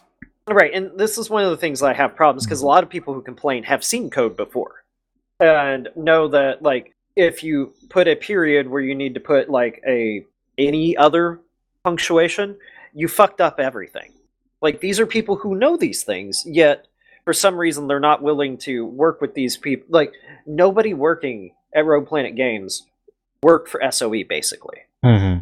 Like, th- these are people who've inherited code, who've inherited bits and bobs of this game, and they've made new and fresh improvements to it time and time again. Whether or not all of them landed well is irrelevant, in my opinion, in a live service, because it is a live service game. Like, at the end of the day, it's the old model of live service game where, uh, like, WoW used to be, where you, um, I think WoW do- still does have a subscription, but, like, you like you can have a subscription, but it's not going to break the game, like, your experience if you choose not to participate the, in the subscription. Um, and, Actually, wasn't that part of Rel's changes, too, is to equalize weapon damage? Um, he did a lot of things. He balanced the game a lot, and people. Yeah, I was gonna say that was the one thing that actually technically made the game pay to win, is that you could fa- fa- uh, fast travel things, to better guns. Yeah, but now there is no such thing as better guns. There's just gun that plays better to you. Right. So. Um. Yeah. Like, there, with a scant few exceptions of guns being straight up grades in their category versus side grades or worse ones. But yeah, no gun is so bad that you can't use it in the game. And yeah, there are problems with PlanetSide. No, by no means am I out here saying that PlanetSide's some, you know, second coming of Christ level game. It's not. It's, and like, in the grand schemes, it's a good game, but it's not a great game. It's not one of the greats. And that's fine. You got me curious. What's your what's your take on a, a Second Coming of Christ category game? Like, I don't how think exclusive I found, is that club? I don't think I found that game yet. the, like, as far as I'm concerned, there is no perfect game. Yeah. Um. I because most of the games that I would put that high, like, actually any game that I would put high, that high on the list would only be up there because of uh, dedicated work of mods and mod creators, which isn't fair. Like, would you want your Jesus to be Pepsi Light? I think the only games I would put up there would be games from my childhood that I perceived differently then as I would have now, and it wouldn't be as great if I replayed them. Right, like, if, uh, well, like, you know, if I asked my, like, twelve-year-old self, uh, you know, they probably would have said Halo, right? But, um, you know, I have time and distance from that game, and we've made better since then. It was mm. made, it was as close to perfect as you could make a shooter at the time of release, I think. But we've made strides since then. Like, we've it, we've expanded upon that. Like, um, I would have thought Fallout three, when it released, was a fantastic game, or New Vegas. But again, we've made leaps and bounds. Every like as far as gameplay is concerned, we've made better games every time. And I don't anybody who says New Vegas was peak. You can shut the fuck up. Fallout four was a better game. It wasn't necessarily, like, gameplay-wise. It wasn't necessarily a better story or less buggy. But as far as, like, gameplay is concerned, Fallout four is peak of Fallout at the moment. And that's fine. That's that's not a rare opinion these days. I, I've been seeing more and more commentary that, that Fallout New Vegas wasn't all it's quacked up to be, right? Oh, it's a fantastic game in its own right. But it is actually... People that are really big fans of it, they just won't shut the fuck up. Well, it, unlike every other Fallout, it is actually a very linear story. Um, like, and not just in the main quest. Like every, so I've probably mentioned it on this podcast before, but there is no random element in Fallout New Vegas, which is a departure from every other Fallout game from the time of Interplay to the time of Bethesda. There, there's no random element, though. Like, no random events, no... Everybody's playthrough is the same, and it was okay. Well, I mean, sort of. Yeah, you can do things in different order, but yes, or make different decisions. Like, don't get me wrong, there are lots of branching narratives in the game, but, like, um, there's one exception to the random element, which is if a hit squad's coming after you from either the N C R or the Legion, they'll show up wherever you are. But that's not random in the slightest. And anybody who says it is doesn't know what random means. Um, yeah. No, they're they're coming for you. You know that they're coming for you, and they will show up wherever you are whenever they catch up to you. Like, they spawn at some point on the map, and as you move around the map, they get closer until they catch up to you. So that interesting. They, yeah, no, it's not. It's not magic. Um, and don't get me wrong. Like, there is something to be said for that, because, like, one of the things that happens in, say, Fallout three is you're not guaranteed to get uh, a, the alien blaster, the uh, the unique one. I forget what oh, it was called. Yeah. It was like Firestorm or some shit like that. But uh, you're not guaranteed to do that because it, that only spawned via random chance. Um, Uh, via, like, the a flying saucer would fly overhead and explode, and then the gun and ammo would rain down from the sky. It would, but that was only a random chance. Like, I've had probably ten playthroughs on uh, Fallout three, and only had that spawn in one of the ten playthroughs. I think I, like, tried to fuck around with the game to get it to spawn. I don't even remember if I ever did. Well, I mean, you could constantly fast travel to point, like, to, like, uh, it was, like, twenty or thirty points on the map that had a chance to spawn it, and you could fast travel around to try to do it. But yeah, it, it's just one of those things, though. Like, it's, and by no means am I saying, like, random chance in video games make the game better or anything. I think it, for open world games, it makes them better because it makes the game, like, the world feel more alive when random things happen, where, like, you're wandering around and two groups of settlers are fighting over a locked uh, refrigerator full of water. Like, that makes sense. They're arguing about it, and eventually, if you don't intercede, they'll start shooting each other over it. Like, that that makes sense for the world that they've sold me. Uh, Kenshi's another good game that I would point out for those, like, for just, like, making it feel lived in, where, like, things are happening regardless of what you're doing. You just happen to be present at, during some of them. Um, and it makes it feel more alive. Kenshi, I think, if it looked better, was more streamlined, had better quality of life, it would definitely be up there in the second coming of Christ. It just uh-huh. is not as good as it should have, should be or could be. Maybe Kenshi two lands that spot. Yeah, I was, I was about to say Kenshi two, hopefully. yeah, um, I could have placed, like, the old nineteen ninety-five X COM in that uh, spot. You still play that fucking game. I've seen you. I do. However, I only play mods now. Like, I, I, right. Yeah, you know, something I can't uh, say that, you know, I can't say you should let your children play the mods because they're they're titties. And, you know, we know how the the moral guardians feel about those. Mm-hmm. Um, but yeah, so, like, there's always some kind of drawback. And in fairness, the only thing, actually, funny enough about X COM is uh, it's one of the first games that I ever played that had online uh, hot fixes or bug fixes. Not even bug fixes, like quality of life changes. Mm-hmm. Um, one of the th- so one of the things that in the original inception of the game, you you could not open a door without walking through it. Huh. And so that mean, meant typically you brought, a like on a U F O landing, you would bring a sacrificial rookie whose job was to open the door. That's so sad. Eh, it's look, man. Hey, if he lives, he's a fucking hero. Yeah, well, I mean, and I sent them dies, in there with. He might be a hero. Right. Well, I sent them in, sent him inside with holding two live hand grenades. So I mean, he's going to be a hero one way or the other. Uh, well, we call those murders, but yeah. I prefer hero. He died in service to the Earth. Yep. Uh-huh. But I, yeah, I mean, Mountain Blade's pretty high up there. But again, these games are. If these games were perfect, I wouldn't put mods in them. Fair. Also true. Very fair. So. Like, I mean, definitely I play games that I have fun with. Like, I still occasionally open up Hitman three and go mill around a uh, crowded place that, you know, and go teach yoga to somebody I'm about to kill. Or, you know, whatever, because it it is such a fun time to be a six foot six bald white man and then be anybody I want to be.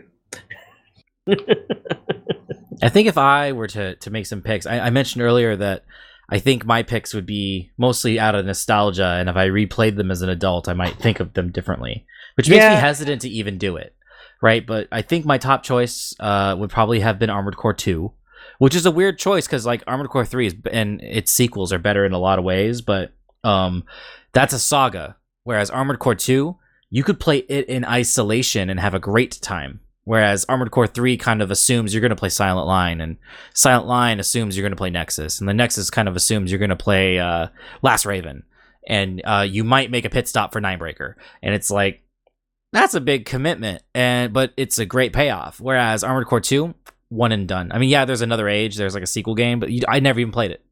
Like, Armored Core two was the complete package deal. It was everything Armored Core should have been, and that game was great. And the other one that probably comes to mind is Metal Gear Solid three. I have much nostalgia for Metal Gear Solid three. I'm super conflicted about the announcement at the Sony State of Play. Let me let me talk about that for a minute. I said we'd come back to it, and I guess now's the best time. Yeah, it is. Uh, at the Metal Gear or at the Sony State of Play, they announced Metal Gear Solid Delta three Snake. I think uh, they might have dropped the three and just put the Delta in there. Delta is like a, a triangle in mathematics. Um, it's a symbol. It's a triangle. So, and, and it stands for change. So what they've done is, or what they've said they've done so far in all the website promotional material and stuff is the Konami, fucking Konami, right? They're remaking their Metal Gear Solid three from the ground up, but they are reusing the voice lines. Uh, they're not bringing the voice actors back to redub their lines. And this is partly done because in the Japanese dub, some of those voice actors have died. Uh, so, I mean, I guess that's reasonable, but like, they also say they're going to add stuff, but it's like, okay, you're going to add stuff, but you're not going to change the voice acting? Why is that? And, like, Kojima is not involved. And we're supposed to be boycotting Konami, if you recall, right? Like, they fucked up with Metal Gear Survive. Now, to be fair, I have not played Metal Gear Survive. Uh, I am deathly terrified to play Metal Gear Survive because I'm worried I would like it. The same way I liked Portable Ops and Portable Ops Plus. They're like the weird redheaded stepchildren of Metal Gear, but I love them all the same because it's like, the gameplay was really good, even though the story was not canon, right? How did like, you feel about Metal Gear Acid? I loved Metal Gear Acid. Metal Gear Acid was amazing. I played both of them. So uh, what makes me worry about uh, playing Survive is that the gameplay in Metal Gear Solid five was solid, and much like Portable Ops Plus did to Portable Ops, uh, Survive just took the absolutely fine working gameplay and engine and graphics of Metal Gear Solid five and made some bullshit game out of it. That isn't canon, but it's like, it's more of this fun game you just played, right? And so that's what I really liked about Portable Ops Plus. And it's like, if I played Survive, like if I got it like for a dollar on like crazy super sale, I would probably like it, even though we're supposed to be boycotting Konami, right? Now, um, I am still on the fence, but I'm leaning towards not purchasing Metal Gear Solid Delta just because Kojima's not in it. And I know Metal Gear was made by a lot of people, not just fucking Kojima, right? However, he's kind of an important part of the Metal Gear well, experience. I think even more so than that, it's just like, it feels weird because, first off, it's a remake, not a remaster. So we know yeah. that things will be changed. So it doesn't, I mean, they, fuck, the changes could be minimal and like tasteful and, you know, maybe, maybe they really do just fucking nail it. Entirely, but until we know that point, I think that it's it's a straight up hard pass. Yeah, in fact, you know what? I'm ready to make a stand. Here's my stance. If they announce uh, a online mode that is a new generation of M G O, I'll buy it. If they don't, I will skip it. Uh, I just we, we shouldn't be supporting this, right? But like, I'm really just holding out for the multiplayer, like deep in my core, right? Because M G O was like peak multiplayer. Like it's never been better than M G O to me, right? Both M G O one and M G O two. They could make M G O four and it might be fucking awesome. I won't miss that. I'll be there for that. Kojima doesn't need to be involved to make that. I don't think he had much of a hand in M G O in the first place, right? Mm. It was the tacked on multiplayer of his masterpiece. So you don't need him for that. And it's like, uh, okay, I would buy that. Um, now, what I probably will buy, however, is the other thing that they announced, where they are taking the original games in their original entirety, you know, uh, complete with credit to Kojima, I assume, right? And they're just upscaling them for the P S five. Uh, they did this in the P S three era uh, with the Metal Gear Solid collection, which was the previously the only way to play Metal Gear Solid um, two, three, uh, Peace Walker... Yeah, two, three, and Peace Walker, and Metal Gear one and two, uh, the old Pixel games, uh, on one console. And so I think they're going to sell them individually, but they're basically doing that again, and, but throwing in Metal Gear Solid one and presumably throwing in Metal Gear Solid four. Uh, so I would love to have those all available on a modern console uh, because, like, my oldest son, he just turned six. Like, he's he's too young for Metal Gear, but, like, he w- he will be old enough to appreciate Metal Gear as a kid when the P S five is still in use, is what I'm thinking, right? Yeah. So fuck yeah, I'm buying that, right? Um, but like, I'm not buying Delta unless there's a multiplayer mode, and I I'm telling you, if they put Survive on like a really crazy discount sale, I might just fucking dabble just to try it, because I I won't judge it unless I play it, and I've heard it's bad, but like, if anyone's gonna like it, it's probably fucking me. I just hope it's fun single player, because I know they had some weird co-op bullshit in mind, and I know nobody plays it. So I really hope it's fun alone, uh, because I probably would play that. So conflicted today on the show. Yeah, really. Rick, you had something positive to talk about? Let's oh, close yeah. with that. So let's close with that. Yeah, I'll I'll be positive. So there there's this um, this boomer shooter that came out pretty recently that I think everybody who likes boomer shooters, or this is actually my first one, to be honest. Because uh, I don't count games that were made in that era as boomer shooters. They're just they're their own se- Yeah, they're their own separate thing. Boomer shooters are the kind of shooters that are made with modern technology that try to in- invoke that era. Like, uh, you know, that Doom, that Duke Nukem three D era kind of thing. So mm-hmm. This is called Warhammer forty thousand Bolt Gun. You played Bolt Gun. How is it? It is fantastic. Um, Fuck I do have yeah. to... I do have to give it some, uh, like, it, again, it's not perfect.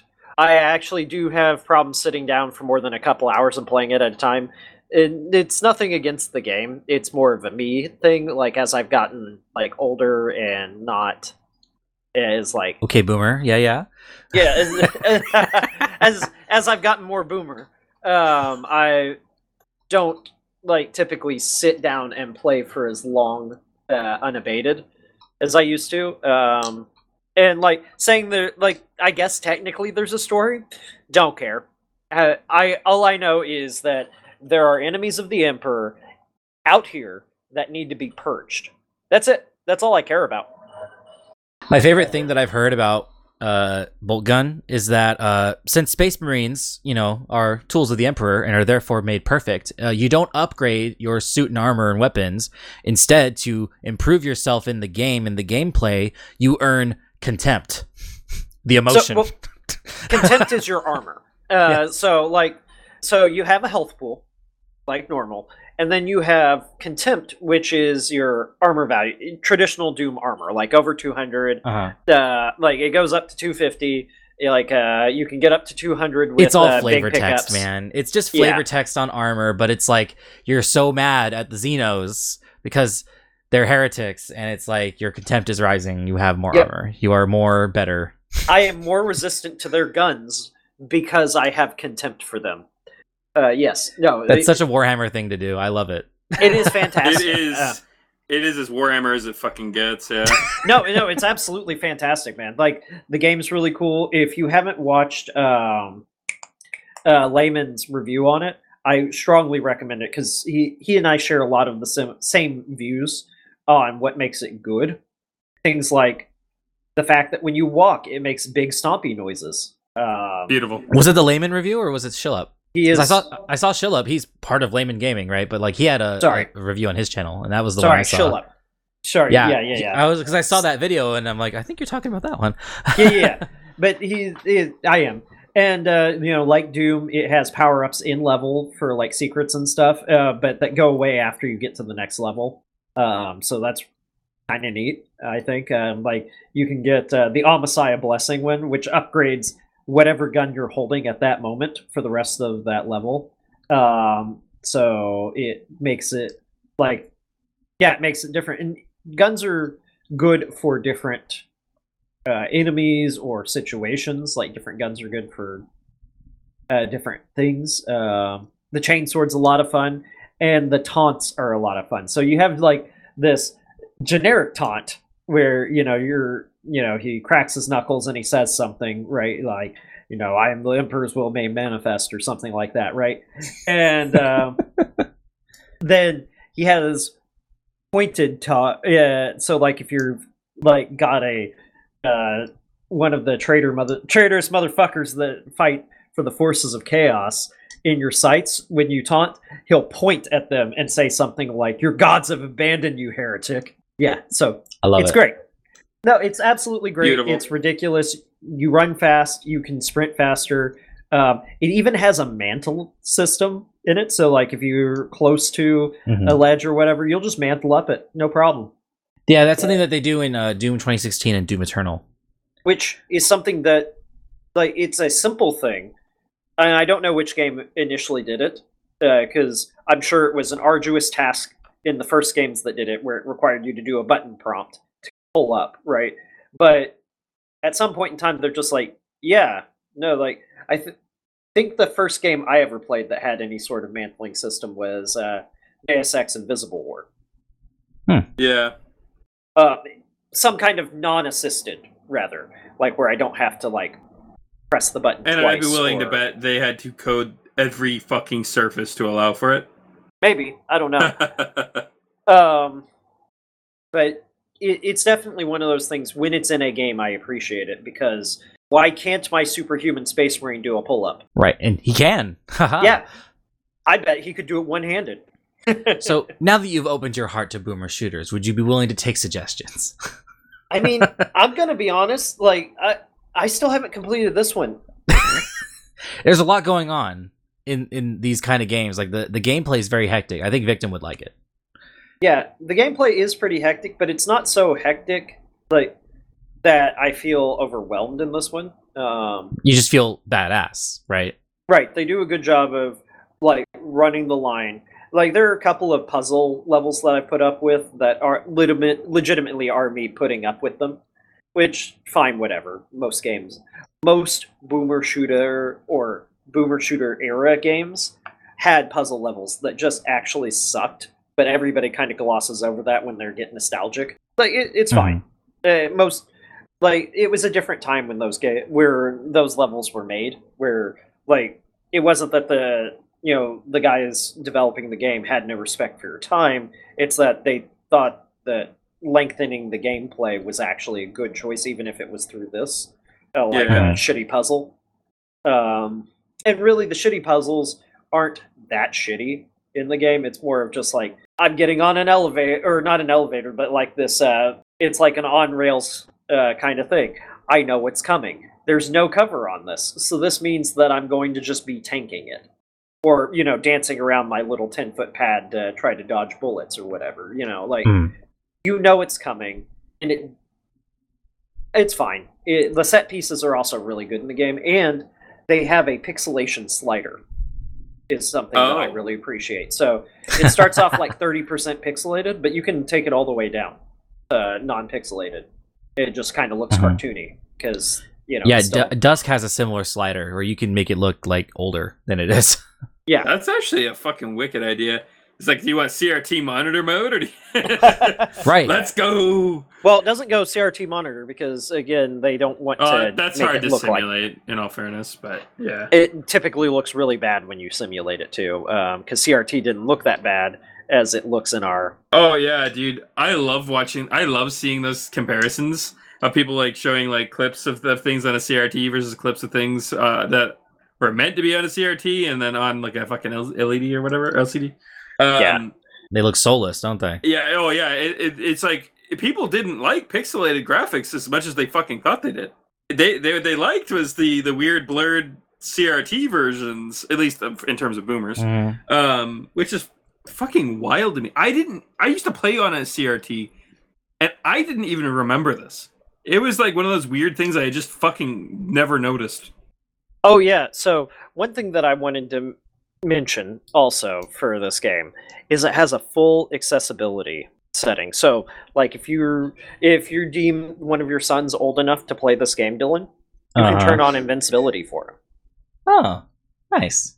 Yeah, it's got head bobbing, screen shake, uh, controller. Unlock all levels is one.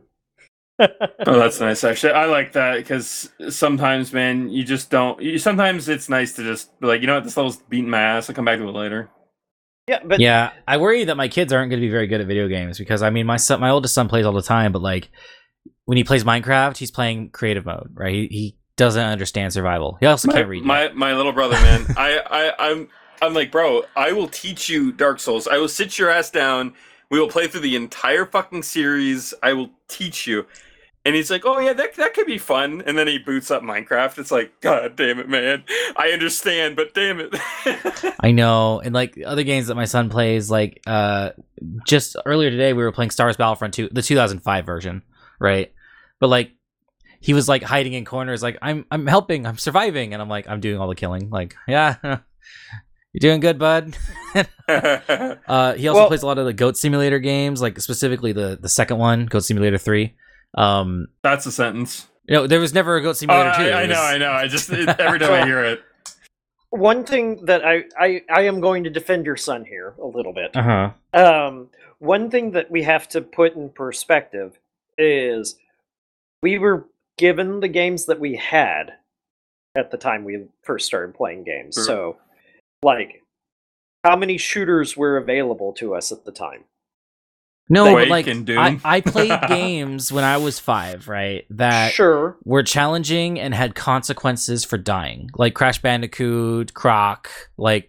Yes. You can game over and run out of extra lives if you suck. Yeah, but do you think that if Minecraft Creative Mode was available to you at that time in your life... in Would I have in... played anything else? Probably not, yeah. Exactly, and... That's kind and what of, did I like about Tenchu two? The level editor. Yeah, I, I get it. Yeah, no, it, it, it's yeah. it's all of us have not all of us, but a lot of us have this like creative element to our personalities that we'd love to create things. We just don't have the time, the patience, uh, the skills necessarily. And so when games give us those, like I think Far Cry two, the most like the thing that kept that one alive for like five years longer than it should have been was its level editor. Or maybe it was the first Far Cry that had a gorgeous level editor. I forget. I think it was three. It was three. No, no, no, no, no, no, no. It was the first one. First, first Far Cry. Well, whatever. One of the Far Cries before Ubisoft uh, turned it into the Ubisoft Sandbox Definitive Edition. Oh, uh, big rip, dude. I hate that so much. I mean, it's not even so much that I hate what they did. It's that it just feels super uninspired. You go from like big feral motherfuckers that are like coming to kill you and you're slowly turning into one of them and it's an action movie to I've got malaria. Well, and they have like their obligatory drug trip episode in there. It's just like, what the f- who, how, who at Ubisoft thought that was a good transition? It's like standalone, it might have been a great fucking game, but because I'm riding off the heels of what was essentially a masterpiece in my eyes, you want they, they expect me to just like to like just accept that, and I'm like, nah man, I, I couldn't even play it. That was one of the first games I had bought as a kid and like played like maybe five hours of and didn't even try to go any further. I was actually just so dejected. I couldn't. I was like, nah, that's all right. I'm a, I'm good. I'll take the L. I paid sixty uh-huh. bucks for this. So I, I'm I'm good. Big rip, dude. But yeah, I, anyways, I, I get it. And like uh, recently he's been wanting me to play for him, so we can just watch uh, Prison Architect, which I play with unlimited money on because holy shit, that game is hard. Uh, like I don't understand it, and it's harder when you start taking advice from your six-year-old. Yeah, it's like uh, put that room there. These cells need a canteen, and he's like, I'm like, well, yes, our prisoners need to be eat- fed. My son, and Meet Your Maker, he loves that game too. Like, oh yeah. Yeah, it's so just Minecraft that... with death. It's like, but Minecraft already has death. You just don't play survival. Yeah, but it doesn't have uh, like uh, busting into player-made structures the same way. I don't think. Yeah. yeah. Um, but yeah, I think that's uh, something that we're gonna just have to get used to. Is each generation uh, past us is going to have gl- like whatever they want available to them in a way that we just never did. And specific, or our parents before us, like mm-hmm. if our parents wanted to play a choose-your-own-adventure game, they played D and D. Fair. Um, so like I think that's going to be just the way of things uh, from now on. You're going to have a lot of things like uh, you know, creative mode Minecraft kind of shit, or uh, games like uh, Risk of Rain. You know, where death is irrelevant. That's part of the game. Like not Dark Souls kind of ir- part of the game, but like actually irrelevant. Mm. Like, because we could look at one of the Dark Souls games specifically and say death was not irrelevant, Dark Souls two, um, where dying in that game was punishing.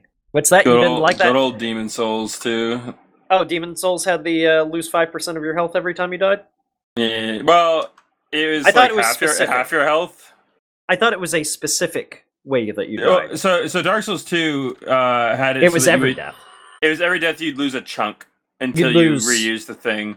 In, in Demon Souls, you just flat out lost the, the full amount. Uh, I thought it was specific way that you died. I thought it was... Um, no, re- that that's Dark Souls one, if you get cursed. I thought it was cursed in Demon Souls. No, uh, that was that was in one. Yeah. Well, regardless. Yeah, yeah, no. But like some, like there are a few games out there that punish you by making you die harder when you die, or when you fail. Uh, Hitman oh, Blood Money is getting a good cursed one, at the wrong time in Dark Souls one, especially when you don't know what you're doing. It's quite literally like soft locking your fucking game. Yeah. Damn. So yeah, I, I get it. I, I understand. I yeah, and don't get me wrong. Like games have um, they have good things going for them, and a lot of our game, but a lot of games that we played as kids, we only remember it, them being as good as they were because they were the games we had. Like. I think there's some truth to that, but there's also some truth to like overcoming adversity too, right? It's like some sure. of these games were unfair and will stay unfair, you know, for the rest of time. Like it's not nothing will change. Oh, sure. That. But there's also games out there that were like just mind-numbingly difficult, and then when you finally beat them, you're like, yeah, I did that. Well, absolutely. There were games that were designed to take your quarters, even though you were at home. Um, the but kind of where I'm getting at though is like we have. Like thousands and thousands of games, tens of thousands of games to pick from now, and it, the list is only going to get larger because none of the games that were made when we were children have gone away. They've just become harder to get a hold of, or you know, maybe you need to use an emulator or whatever. Like, yeah, yeah. I like I had a hankering to play, you know, the Dyna- Gundam Dynasty Warriors, so I went online, downloaded uh. downloaded a uh, uh, P S three emulator and got it, and it was plug and play. It was the easiest shit in the world. Mm-hmm. Like, it would have taken me more effort to go find a PlayStation three and a copy of the game. Yeah, emulation's come really far. Um, I, I thought about trying it on my Xbox because, like, I got the emulators going, but, like, that thing kind of struggles to emulate beyond P S two uh, just because... emulation is that much more difficult than the native hardware, but on a P C with modern graphics cards, it's fucking trivial. Oh yeah, Hell, it is. Um, it, it's easier on Android phones even. Like I don't know if Android can necessarily emulate a P S three, but many of them can do P S two and below with ease. Yeah, one thing I have to give it though is since I play with an Xbox controller, I do sometimes have difficulty where I'm like uh, X button, X button. I that's one of those weird moments where I like I've played so much with PlayStation and Xbox at this point that I just I- interchangeably know them. It's such a weird feeling.